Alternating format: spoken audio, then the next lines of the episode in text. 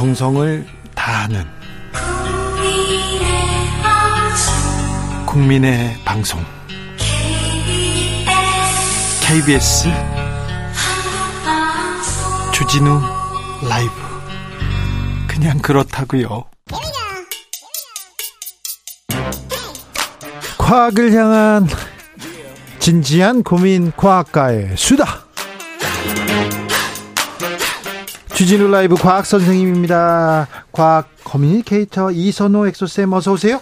네, 반갑습니다. 네. 잘 지내십니까? 아, 네. 보고 싶었습니다. 나 그렇습니까? 아, 왜 우리끼리 왜 그래요? 많이 봐도, 많이 봐도. 네. 네. 자, 선생님, 오늘은 어떤 수업 해볼까요? 어, 오늘은 오로라에 대한 재밌는 과학 현상, 재밌는 과학 이야기를 준비해봤습니다. 저는 오로라에 대한 로망이 있어요. 아, 어떤 네. 로망이요? 아니, 그냥 이렇게 차를 타고. 네. 북극으로 계속해서 차를 타고 쭉 올라가서 오로라를 꼭 보고 오겠다. 아, 이렇게 생각하던 때가 있어요. 본 적은 아직은 없으신가요? 아직은 없어요. 비행기에서는 봤어요. 아. 비행기에서 이렇게 가다가 봤는데 네. 땅을 밟고 네. 그 광경을 한번 보고 싶어요. 네네. 네. 그래서 오늘은 사실 그 극지방에서 주로 보이는 오로라를 준비를 했는데 네. 일단 오로라가 왜 생기냐고 먼저 말씀을 드리자면 네. 어, 이 태양이라는 녀석은 핵융합을 해서 엄청난 에너지를 우주 사방으로 계속 뱉어내요. 네. 그래서 이런 걸 태양풍이라고 하고요. 네. 이 태양이 계속 자기 몸속에서 만들어낸 이 고에너지 입자를 우주로 흩뿌리는데 이 태양풍이 이 결국에는 고에너지 방사선 입자들이거든요. 네. 이 입자들이 지구까지도 날아옵니다. 네. 그런데 우리 지구 내에는 공기 대기 분자가 있지 않습니까? 공기 분자들이. 네. 이 공기 분자들이랑 이 고에너지 방사선 입자들이 부딪혀요. 네. 이게 부딪히면서 엄청나게 알록달록한 빛이 생성되고 네. 그걸 이제 오로라라고 부르는 거죠. 네. 그래서 이거를 제가 왜 그러면 굳이 가져왔냐? 네. 사실 내년에 내년에 오로라가 많이 보인다면서요? 맞습니다, 맞습니다. 이제 어, 잘 볼 수 있다면서요? 맞아요. 네. 그래서 사실 내년을 놓치면 또 11년을 기다려야 이 엄청 큰 아름다운 오로라를 볼 수 있다 그래요. 그래요? 그래서 이게 왜 11년 주기가 있는지 말씀을 자, 그러면 드리면. 내년에 오로라가 아주 많이 볼 수 있다, 잘 볼 수 있다고 했는데 네. 올 겨울부터 내년 겨울까지입니까? 어, 그 정도 주기 됩니다. 네. 네.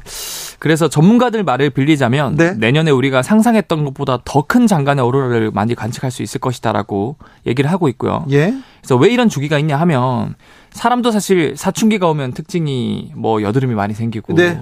그리고 좀 감정적이고 다혈질로 되는 감, 경우가 많지 않습니까? 그렇죠. 저는 지금 계속 사춘기예요. 어릴 때 어머니 속 좀 썩이셨나 보네요. 뭐 한 40년째 지금 사춘기 지금 네. 어릴 네. 지금도 썩이고 있거든요. 네. 네. 그래서 우리 인간도 사춘기가 오는 것처럼 네. 태양도 이제 굳이 비유를 들자면 평온할 때가 있고 사춘기가 와서 엄청 활발하게 다혈질처럼 행동할 때가 있습니다. 아, 그 주기군요. 네.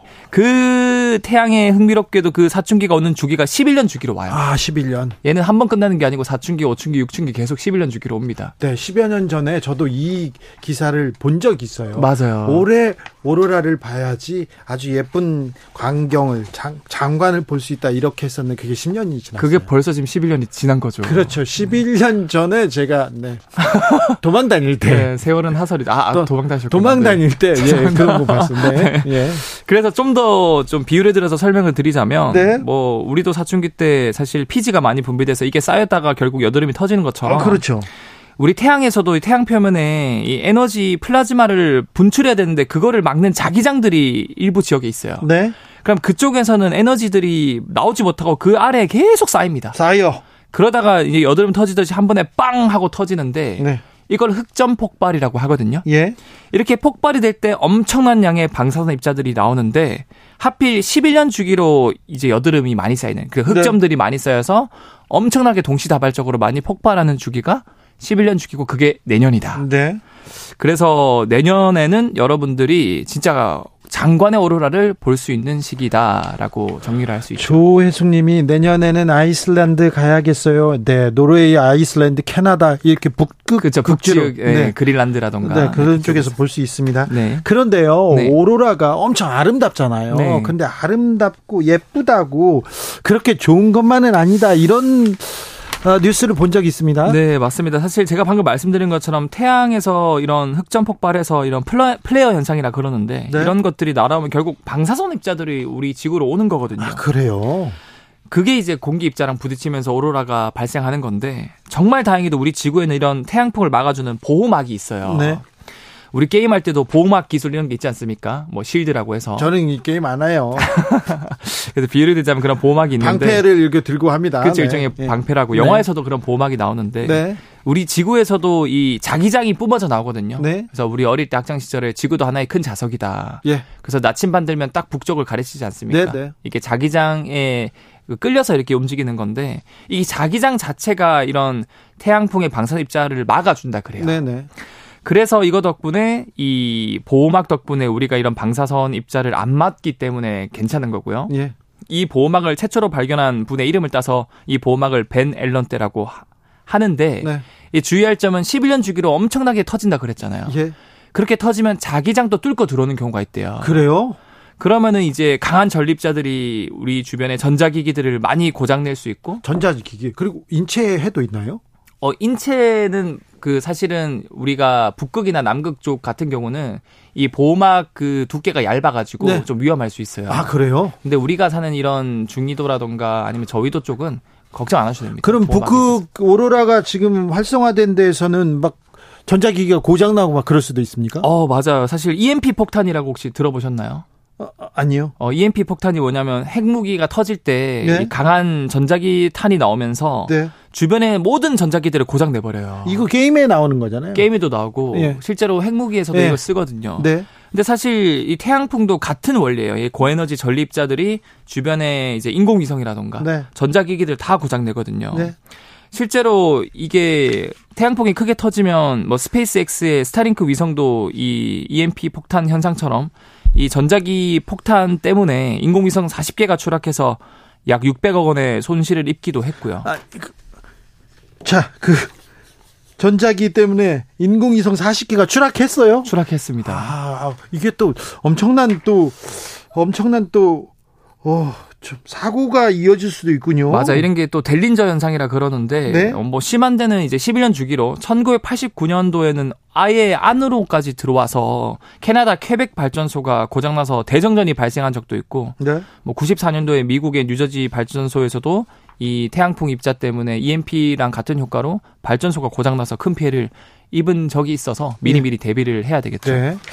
아, 2257님, 우리나라에서도 오로라 볼 수 있습니까? 8967, 한국에서 오로라 어디에서 볼 수 있나요? 어제 네. 때마침 오로라 극, 북극 극지 말고 다른 데서도 볼 수 있다 이런 기사가 나와서 네네네네. 지금 궁금해 하시는 분이 있는데 네. 한국에서는 어렵죠. 사실은 이 지구 자기장이 남극에서 나와서 북극으로 들어가기 때문에 네. 이 자기장 이 선이 중위도 저위도가 두꺼워요. 네. 그러니까 이거를 뚫기가 어려요 태양풍이. 네. 그래서 사실상 우리 한국에서는 거의 보기 힘들고. 예. 근데 제가 말씀드린 것처럼 11년 주기 내년에는 너무 강한 입자들이 오면 이걸 뚫고 종종 그 저위도나 중위도에서 관측이 되기도 한대요. 그래요? 근데 이왕 큰 장관을 11년에 한 번밖에 못 보니까 그러면 뭐 극지방으로 가야 극지방으로 가서 여행을 하시는 걸 좀 저는 추천드립니다. 왜 극지방만 이렇게 볼 수 있을까요? 어 방금 말씀드린 것처럼 이 자기장이 북극에서 나와서 네. 이제 남극에서 나와서 북극으로 나오는데 네. 북극 남극은 결국에는 자기장이 나오는 곳이다 보니까 되게 얇아요. 예.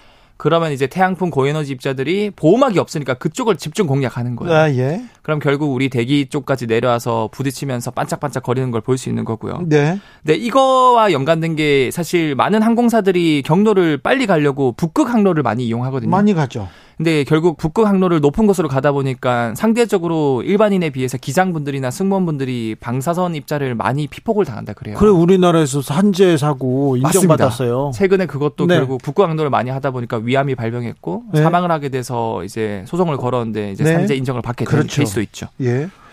그럼 좀 조심해야 되나요? 어, 사실 보러 네. 가는 거는 괜찮죠? 그렇죠. 뭐 이렇게 기장분들처럼 매번 이렇게 북극에 가는 게 아니라 네. 뭐 1년에 뭐 한두 번 몇 주 정도 이렇게 그 오로라 보러 가는 거는 크게 네. 문제는 없습니다. 11년 만에 한 번 오는 기회니까 오로라를 보고 싶다면 자, 계획해 보시라 이런 얘기죠. 맞습니다. 네. 저한테 하는 소리 같아요. 저한테. 아, 어, 한번 좀 편한 마음으로 네. 어, 이제 마음을 비울 겸 네. 어, 머리도 비울 겸 한번 이렇게 여행 떠나 보시는 것도 추천드립니다. 아니요, 아직은 주진우 라이브를 해야 돼요. 뭐, 왜 저를 조치하시려고 하세요? 아, 네, 아, 뭐 그만두라는 게 아니라 네. 이제 네, 네. 휴가 때 아, 알겠습니다. 네. 추천드립니다. 조현수님께서 아 그래서 승무원들의 우주 방사선 피해를 산재로 인정한 거군요. 얘기합니다. 네, 맞습니다. 3766님께서는요 오로라 보러 알라스카 갔어요. 그런데 아. 하필 그때가 5월 3일이라서 네. 백야. 아, 자, 아이고. 오로라 시즌 끝나고 백야 시즌이었습니다. 그렇죠. 그 가을, 늦가을부터 겨울, 지금부터 한 3, 4월. 그렇죠. 하루 종일 해가 떠 있는 네. 현상이죠. 네. 3, 4월까지 그 오로라 시즌이라고 합니다. 네. 네. 네. 말씀 감사합니다. 네, 감사합니다. 어, 과학 커뮤니케이터 이선호 엑서쌤이었습니다. 교통정보센터 다녀오겠습니다. 김민희 씨.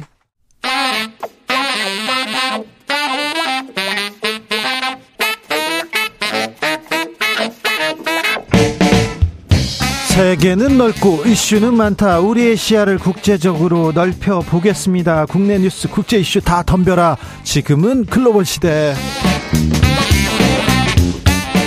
국제적 토크의 세계로 들어가 봅니다. 군사 외교 안보 전문가 김종대 전 의원 어서 오세요. 안녕하십니까? 네, 잘 계셨습니까? 너무 잘 있었습니다. 너무 잘 어떻게 있으면 너무 잘 있는 거예요? 항상 세계에 대한 관심과 네. 사람에 대한 따뜻한 애정, 네. 예, 그다음에 정치에 대한 열정. 네. 이러면 잘 사는 겁니다. 공부 열심히 하고. 아니 그럼요. 네. 예.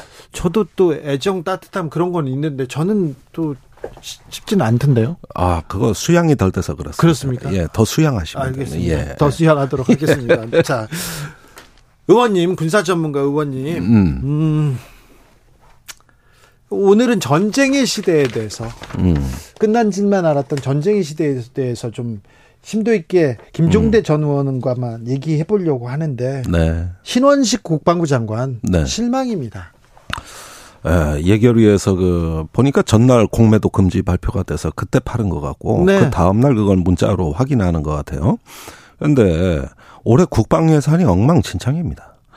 사실 초급 간부 그 처우 개선을 하겠다고 대통령께서 말씀하셨고 예. 그 대통령 말씀을 믿고 기재부에 에, 증액을 5천억 정도 신청을 했는데 그 중에 3천억 넘게 삭감이 됐거든요. 아 그래요? 당직비 만 원이 뭡니까? 12시간 당직 서는데 시급 740원. 당직비가요? 예. 네. 거기에다가 초과 근무 수당 왜 안 줍니까?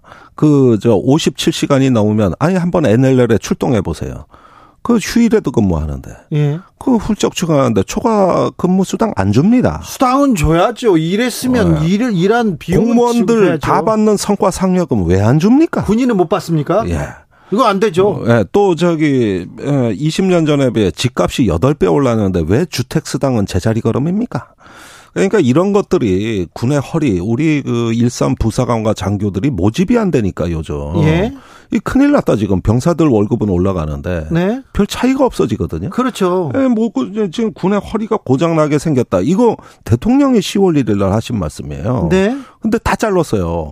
그러면 지금 군에 이렇게 여러 가지 어려움이 있는데 본인은 아니 그래서 주식 투자를 해가지고 그걸 가지고 어떻게 하시려고 하는 건가? 그건 아닐 거 아니에요. 어, 그런데 뭐 규모가 보니까 뭐 택도 없던데. 아니, 아니. 근데 개인한테는 많죠. 네. 그러니까 지금 그때 국방 예산 문제가 이게 한 푼이라도 더 확보하기 위해 장관이 예결위에서 예. 온 혼신을 다해야 되는 그 회의를 앞두고. 그 회의를 앞두고. 회의장에서 그래. 주식 거래를 하고 뭐 답장까지 합니까 그래. 그게 말이 됩니까? 이러는 걸 보는 국군 장병들, 우리 초급 간부들 마음이 어떻겠어요? 그런데요, 신원식 네. 장관 처음에는 좀 거짓 해명하시고요. 국방부의 네. 해명 더 좀 실망스럽습니다. 아, 그걸 뭐 대변인실에서 해명을 합니까? 장관 입장이다 하고 발표하면 됐지. 대변인실이 회의 시간에 한 거 아니다. 이런 얘기를 합니까, 그래. 아, 국방부 대변인실이 그런 거 하는 됩니까? 장관은 이런 입장으로 알려왔다. 이런 정도면 됐지. 대변인실이 그거 호위무사랍니까 그래? 나 그거 보면 볼수록 어이가 없어요 기가 차가지고 내가. 네. 음. 국방의 최고 전문가라고 음. 국민의힘에서 계속 얘기했었는데 능력만큼 믿어도 된다고 하는데 음. 주식 투자 능력을 보여주시면 어떻게 합니까? 네. 그리고 또 해병대 음. 관련 인사들 하나도 책임 안 지고 다 승진시키면 어떻게 합니까? 다는 아닙니다. 두 명 핵심 핵심 대상자. 네, 아니 주로 유임했거나 네. 예, 또는 저기 어, 영전을 했죠. 네. 예, 이것도 사실 국민들에게 큰 실망감을 주고 왜 또 대통령 경호처장 충안고 후배가 방첩사령관이 되며 네. 나가는 자리 방첩사령관이 옷을 벗는 게 아니라 합참 차 정으로 또 영전을 하고 그다음에 군 대장 7명을 전원 불가리했거든요. 네. 작년에도 7명을 전원 불가리했어요. 예. 근데 또 이게 뭡니까? 그러면은 저기 너무 기수 파괴가 돼 가지고 이번에 합참의장 군서열 1위 되신 분이 예. 저 해군 작전 사령관 근무한 지 1년도 안 돼 진급해 가지고 합참 의장이 됐다는 얘기거든요. 예. 아니 해군 작전도 다 어, 저기 마스터를 안 하시고 2년도 어, 아니고 올해 1년도 안 돼서 그 자리에서 바로 합참 의장 왔다. 그러면 육군, 공군 다른 군의 작전을 어떻게 합니까? 합참 의장은 군서열 1위, 대장의 두 번째 2차 보직인데 중장을 진급시켜서 그렇게 했다? 아니 이러면은 이건 뭐 저기 전문성을 기초로 한 군인사요. 아니면은 뭐 저 군을 장악하려는 거요. 이건 왜 그러는 거예요 이게 도대체가. 상당히 박하게 평가하시네요. 아 이런 일이 없잖아요. 50년 전에 한 번 있었대요. 50년 전에. 네. 이런 적이 없잖아요. 법과 시스템이 무너지고 있는 거 아닙니까 지금? 네, 알겠습니다. 네. 아, 신원식 장관 불편을 끼쳐 죄송하다고 사과했습니다. 네. 뒤늦은 사과. 네. 네. 국민들이 굉장히 불안하다 이런 예. 생각도 좀 한번 새겨 주십시오. 아 전쟁의 시대에 음. 다시 돌입한 것 같습니다. 이스라엘 그리고 하마스 간의 전쟁은 음. 그칠 기미 보이지 않고 있습니다. 휴전 없다고 음. 계속해서 외칩니다. 네, 휴전이 없다라는 이스라엘이 현재 가자 시티 문턱까지 왔습니다. 네. 예, 보면은 그 가자 시티 북서부에 있는 알샤티 난민 캠프. 예. 여기에 진입을 했어요. 난민 캠프를 이렇게 폭격하면 어떻게 해요? 근데 여기서 하마스가 반격을 했어요. 예. 대전차 그 로켓이라든가 예. 박격포 이런 것들로 지금 그 공격을 하고 있고 교전이 벌어졌습니다. 예. 예 그다음에 그 베닌이라는 지역에 또 진입을 했는데 이게 가자 시티 이것도 북쪽에 있거든요. 네. 두 군데 경로로 진입을 해서 지금 가자 시티에 진입을 앞두고 있다. 그런데 이때가 바로 가자 시티에 본격적으로 진입하는 이때가 중동 정세 분수령이거든요. 예. 예. 그러면은 이스라엘의 등 뒤에서는 레바논의 헤즈볼라, 예멘의 후티 반군, 그다음에 서한 지구의 이슬람 지하드 이쪽에서 계속 박격포 공격을 하고 있어요. 간헐적으로. 네. 그 이야기는 뭐냐면은 들어가지 말라는 신호죠. 예. 들어가면은 대응하겠다. 이런 신호를 마치 낚시에 미끼를 던지듯이 계속 소규모 산발적인 공격을 하고 있고 그리고 하마스도 지금 가자 시티를 수호한 듯 하면서 격렬한 반응은 아니에요. 예. 왜 그러냐면 가자 시티에 들어왔을 때 그때 반격을 하기 위해 포탄을 아끼는 것 같습니다. 네. 그러면 가자 시티에 이스라엘군이 들어갔을 때 네. 좁은 골목길의 미로예요. 네. 여기엔 첨단 무기의 강점이 다 없어집니다. 예. 그리고 이제 어 급조 폭발물이라 그러는 IED 이런 게 이제 부비 출랩으로 설치가 돼 있고 그다음에 민간 인프라 속에 무기가 숨겨져 있단 말이죠. 네. 예, 이럴 때 아주 길고도 지루하고 어려운 전투가 예상이 되거든요. 예. 그래서 일단 이스라엘이 스파크 드론이라고 하는 최첨단 그 정찰 드론을 띄울 것 같고 예. 그 다음에 이제 수색조가 들어가고 이렇게 해서 네트워크 작전을 수행할 것 같거든요. 이런 어떤 전쟁 양상은 지금까지 우리가 많은 시가전을 봤습니다마는 2016년에 이라크군이 IS 격퇴하려고 모술을 점령할 때와 네. 비슷해 보이는데 그때 9개월 걸렸습니다. 9개월. 아, 모술 점령이? 미군이. 미군이. 네. 인도주의적 작전까지 병행하니까. 예. 근데 지금 미국이 이스라엘에 압력을 넣는 거는 인도적인 주의적인 어떤 그 대피 경로는 열어라. 예. 어, 지상 작전을 하더라도 네. 그러면 같은 양상으로 전개됐다고 단순 비교를 하면은 네. 저는 뭐 9개월에서 1년도 갈 수 있다. 하, 전쟁이요? 예. 하루에 지금 죽어나는 사람들이 너무 많습니다. 10분에 한 명씩 어린이가 사망하고요. 10분에 네. 두 명씩 어린애가 다치고 있어요. 그러니까 거대한 어린이의 무덤이라고까지 이야기를 하고 있고요. 네. 이미 우크라이나 전쟁에서 사망한 어린이의 두 배가 넘었다는 소식을 저희가 10월 중순에 들었어요. 그러니까요. 빵을 어. 받기 위해서 배급 줄에 서 있던 사람들이 죽어요. 병원에서 죽고 학교에서 죽고 그런데 민간인이 아니, 죽고 있는데. 그러니까 지금 미국이 이제 이, 예, 가자 지구의 팔레스타인인들한테 빵을 제공하고 예? 이스라엘군한테 무기를 제공한다는 거 아닙니까? 네. 그러면은 빵 먹으면서 이 무기를 받으라는 얘기인데 이 러게 이게 해석이 안 되는 논리란 말이에요. 아니 방 그 줄에 예. 폭격을 하면 어떻게 해요? 거기에다 병원 난민 캠프 대부분 난민 캠프에 예, 폭격을 하면 그러니까 민간하고 저기 전사가 구별이 안 돼서 그러는데 이 공격이 바로 작년 11월에 러시아군이 우크라이나 마을을 공격하던 그 방식이에요. 무기도 똑같아요. 그때 저 이스라엘 저 러시아군이 백린탄 썼잖아요. 네. 이번에도 이스라엘군이 썼잖아요. 백린탄 쓰면 안 된다. 이건 반인도 네. 반인도적이고 이거 전쟁 범죄다 이 얘기 했잖아요. 우리가 비판했지 않습니까? 그렇습니다. 그래서 전쟁이 닮아가고 있다. 예? 이 살인의 기술은 빨리 학습된 게 인간의 어떤 악성이란 말이에요. 예?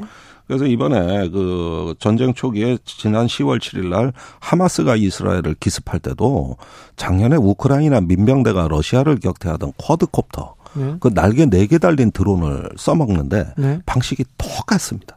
똑똑해요. 그러니까 그 드론에다 슈루탄 달아서 네. 적의 신경망이나 전차를 위해서 톡톡 떨어뜨려서 네. 그걸 파괴해버리는 예. 이 기술은 하마스가 우크라이나 전쟁을 학습하지 않으면 나올 수 없는 기술이에요. 지금 그렇게 하고 있습니까? 그 초기에 했죠. 예. 그 다음에 이제 이스라엘이 반격하고 수세에 몰린 하마스가 간헐적으로 이제 그 대응을 하고 있는데 저는 하마스는 이스라엘이 가자 시트에 들어오는 걸 이미 대비하고 있고 들어올 때까지 기다리고 있는 겁니까? 네, 준비하고 있다고 봅니다. 네. 네. 아니 미국에서 계속 이렇게 교전 중단하라, 휴전하라 이렇게 촉구하는데 조 바이든 대통령의 얘기를 네타냐후가 안 들어요. 안 듭니다. 그거는 두 가지인데 첫째는 휴전이라는 건 협상을 한다는 얘기인데 네. 하마스는 협상 대상이 아니다. 괴멸 대상이지. 네. 예, 그래서 보통 전쟁은 상대방이 굴복하거나 항복하면 끝나요. 네. 근데 이 전쟁은 굴복이나 항복이 목적이 아니라 존재를 없애는 거예요. 아니 하마스들이 하마스가 머리에다 음. 이렇게 하마스다 이렇게 쓰는 것도 아니잖아요. 조끼 입고 그러는 것도 아니지 않습니까? 하마스는 무장 단체라 그럽니다만 사실은 이데올로기고 저항의 문화며 국제적 네트워크입니다. 네. 미국이 알카에다를 없앤다고 한 지가 지금 23년째입니다. 근데 알카에다는 아직 안 없어졌어요. 네. 근데 하마스는 알카에다보다 규모도 크고 훨씬 더 복잡한 조직이에요. 네. 그러면 어떻게 없앱니까? 그 수백만의 지금 팔레스타인을 다 없애지 않으면 하마스와의 음. 전쟁이 끝나지 않는다. 이렇게 얘기하는 사람도 있어요. 과연 전쟁이 네. 언제 끝날지 422님께서 전쟁 너무 안타깝습니다. 언제쯤 끝날까요? 어떻게 해야 할지 답답합니다. 이렇게 묻습니다. 그러니까 목적이 잘못 설정된 전쟁은 네? 끝내기가 어렵습니다. 이런 전쟁은 일어나기가 쉽지 끝내기가 어려워요. 아, 우크라이나 전쟁도 똑같습니다. 일어나긴 쉬워도 끝내는 게 얼마나 어렵습니까? 예. 그러니까 이거는 전쟁의 목표를 합리적으로 정해야 끝나는 건데 네. 괴멸이라 그랬거든요. 네. 그리고 하마스의 목표도 이스라엘 불인정, 존재를 부정하는 거거든요. 둘 다. 그렇습니다. 그러면 이 전쟁의 비극성은 뭐냐? 말하자면 전쟁의 목표가 무한대로 설정돼 있다는 거예요. 네. 이게 이 전쟁을 규정하는 가장 비극적인 측면이고 그것이 민간인 피해로 이루어지는 배경을 이룬다는 것이죠. 네. 러시아 우크라이나 전쟁 네. 여전히 끝날 기미가 안 보입니다. 계속해서 이런 아, 좀 국지전 계속되고 있지 않습니까? 제가 가장 최신 소식을 보니까 가장 격렬한 전투가 이루어지는 지역은 바흐무트와 자포리자입니다. 네. 그런데 여기가 루안스크하고 도네츠크의 그 어, 서쪽이거든요. 네. 경계선 쪽에서 러시아군이 주도하는 전투가 있고 우크라이나 군이 주도하는 전투가 각기 산발적으로 이루어지고 있고 네. 이게 대부대 전투라기보다는 대대급 이하의 전투로 이루어지고 있어요. 네. 그러니까 이런 어떤 그 전투는 전형적인 소모전이자 네. 이제 진지전의 양상이다. 예. 그렇게 되면은 이 전쟁이 이제 겨울이 되기 전에 마지막 유리한 고지를 점령하려는 전쟁으로 보여지고 예. 이제 그 어, 겨울에 되면은 다소 좀 소강 상태를 거쳐서 내년 봄에 결정적 전투를 또 꿈면서 계획할 것이다. 결정적인 어, 전투가 끝나면요. 또 네. 안결정적인 또 전투를 계속 이어갈 거 아닙니까? 그러니까 이 문제는 애초에 작년 11월에 대규모 공격을 받은 우크라이나군이 올해 봄부터 대반격을 준비했는데 네. 사실상 막상 뚜껑을 열어보니까 대반격 아니었어요. 대반격이 아니라 소반격이었고 그렇죠. 그다음에 이렇게 전선에 넓게 걸쳐 이게 지금 양쪽의 대치 전선이 꼬불꼬불한 걸 다 계산하면 3,000km가 넘어요. 예? 길이가 예? 이렇게 전투를 할 게 아니라 서방에서 요구한 것은 우크라이나가 전력을 조금 더 집중해서 예. 전략적인 지점을 탈환하고 예컨대 헤르손을 공격해서 네. 크림반도와 러시아 본토를 차단시키는 신경과 동맥을 끊어버리는 이런 전투를 좀 했으면 좋겠는데 네. 그게 아니라 전 전선에 걸쳐서 이렇게 산발적인 전투를 하니까 전과가 없어요. 그런데요, 네. 전쟁을 하는 나라는요, 그 네. 나라의 정치 지도자들은 또 지지를 받습니다. 네. 푸틴 네. 그렇고요, 음. 또 우크라이나 젤렌스키도 그렇고요, 음. 네타냐후 얼마나 흔들리던 음. 이스라엘 총리가 갑자기 또 지지를 받고 있잖아요. 하마스 지도자도 마찬가지고요. 전쟁하는 나라의 비극은 네. 국민이 지지하지 않는 지도자를 중심으로 결집할 수밖에 없는 이게 전쟁의 역설이자 비극이죠. 의원님, 그래서요. 예. 그래서 전쟁의 시대가 열렸고 또 전쟁이 또 일어날 것 같아요. 근데 지금의 전쟁 양상은 세 가지 공통점이 있는데 아프간까지 포함해서 네. 어, 첫째는 적은 비용으로 큰 충격을 주는 값비싼 아 값싼 전쟁에 큰 충격. 네. 예, 이것입니다. 그다음에 두 번째는 정부의 거버넌스 기능이 마비됐다는 거. 네. 그래가지고 위기를 통제하거나 예상하지 못한다는 네. 거. 세 번째는 완충지대가 없다는 겁니다. 네. 그러니까 이런 기준에서 보면은 세 전쟁의 양상이 엇비슷하고 예. 이 전쟁은 국제 질서가 변동이 되는 곳에서 일어난다는 거죠. 네. 중동 질서가 변하려고 하니까 하마스 이스라엘 전쟁이 예. 일어나고 그다음에 나토를 동진시켜 가지고 거의 러시아를 포위할 만하니까 우크라이나에서 전쟁이 네. 일어나고 이렇듯이 그러니까 함부로 국제 질서의 현상을 변경하려고 강대국이 시도를 하면은 네. 어디선가 터진다. 중국, 어디선가 터진다. 중국을 조이려고 계속 한미일이 공조를 하면 네. 하, 또 국지전이 발생하지 않을까 이렇게 걱정이 됩니다. 근데 남중국해나 대만 해협은 상대적으로 안정된 게 아까 말씀드린 세 가지 조건에 해당되지 않아요. 아 그래요? 예, 제가 보기에는 앞으로 아르메니아나 아르, 아제르바이젠 네. 어, 또는 발트 상국, 시리아, 이라크, 예. 그 다음에 팔레스타인 서안지구, 예. 아니면 예멘 이런 지역이 전쟁 후보지예요. 아프리카에도 몇 군데 있어요. 제가 아까 말씀드린 세 가지 조건에 딱딱 맞아 떨어지는 곳. 여기가 위험합니다. 위험합니까?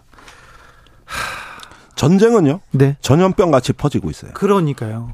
닮아가요. 네. 예, 쓰는 자산이 비슷하고 예. 민간문의 자산이 상업용 드론이 무기가 되는 세상입니다. 네. 예, 사이버전도 있고 심리전도 있어요. 수십 년간 이어지던 평화의 시대가 끝나고 전쟁의 시대가 열린 거그 전쟁은 하이브리드 전쟁, 복합 전쟁이다. 전통적 전쟁이 아니라 현대화된 복합 전쟁, 민간 자산, 그다음에 심리전, 여론전, 가짜 뉴스도 있고 이렇게 복합적으로 군사 비군자 수단이 다 망라되는 이런 통제불능의 상황, 이런 게 현대적 특성이다. 그래서 전쟁 양상이 비슷비슷해진다. 전염병처럼 확산된다. 이거죠. 예. 그러면 백신을 놔야 되는데 네. 그게 국제 질서의 안정성입니다. 함부로 현상 변경하면 안 돼요. 네. 9.19 멀쩡한 걸 왜 무력화합니까? 9.19 네. 군사합의서. 네. 자꾸 뭘 바꾸려고 하고 내가 유리해지려고 하는 동안에 역풍이 분다는 거거든요. 네. 이런 점에서 이 안보의 문제는 현상을 변경하지 말고 네. 최대한 안정적 관리가 최선이다. 아유, 그렇죠. 예. 이게 최선이에요. 하마스와 북한은 비교할 수 없는 이런 그 군사력을 가지고 있지 않습니까? 북한은 하마스와 전혀 다른 상대를 우리는 마주보고 있습니다. 훨씬 강력한. 훨씬 강력한데 그러나 이제 완충지대가 한반도에 있기 때문에 네. 우린 자신감을 갖고 안보를 하면 됩니다. 네. 예, 불안해할 필요가 없어요. 예. 예, 자신감 있게. 근데 뭘 자꾸 변경한다거나 교란한다거나 혼란에 빠지면 안 되는 거예요. 네. 왜 멀쩡한 규범들 건드립니까? 그래서 지금의 상태가 최선이다. 예. 이렇게 일단 우리는 자신감을 갖고 대비하면 됩니다. 알겠습니다. 예. 러시아 우크라이나 전쟁은 언제쯤 끝날까요? 이스라엘 아, 팔레스타인 전쟁은요? 포탄을 100만 발 가까이 벌써 제공을 했다는데 네. 끝나겠습니까? 그러니까 이런 면에서도 국제사회가 이젠 개입해야 돼요. 교전 당사자한테만 맡겨둘 일이 아니다. 아, 국제사회에서 전쟁을 멈추라. 네. 얘기해야죠. 해야죠. 네. 국제 관리에 들어가야죠. 네. 예. 그런데 자꾸 그 저 주권을 존중한다, 당사자를 존중한다 이러다 보니까 세계가 끌려가잖아요. 전쟁, 왜 그럽니까? 전쟁에 끌려다니는 시대네요. 이제는 전쟁의 문제는 지구촌 모두의 문제, 지구적 문제라는 거죠. 그러면 우크라이나 네. 전쟁이 우리한테 얼마나 큰 영향을 미치는데요? 그 다음에 중동이 그렇게 되는 그렇죠. 예. 여기까지 듣겠습니다. 네. 김종대 전 의원은 빈대와의 전쟁도 잘 알 것 같은데 아, 모르는 게 없는데 물어보고 싶었는데 여기서 마치겠습니다. 네. 김종대 의원님 감사합니다. 감사합니다. 저는 내일 다시 돌아옵니다. 어, 다섯, 5시 5분에 만나겠습니다. 지금까지 주진우였습니다.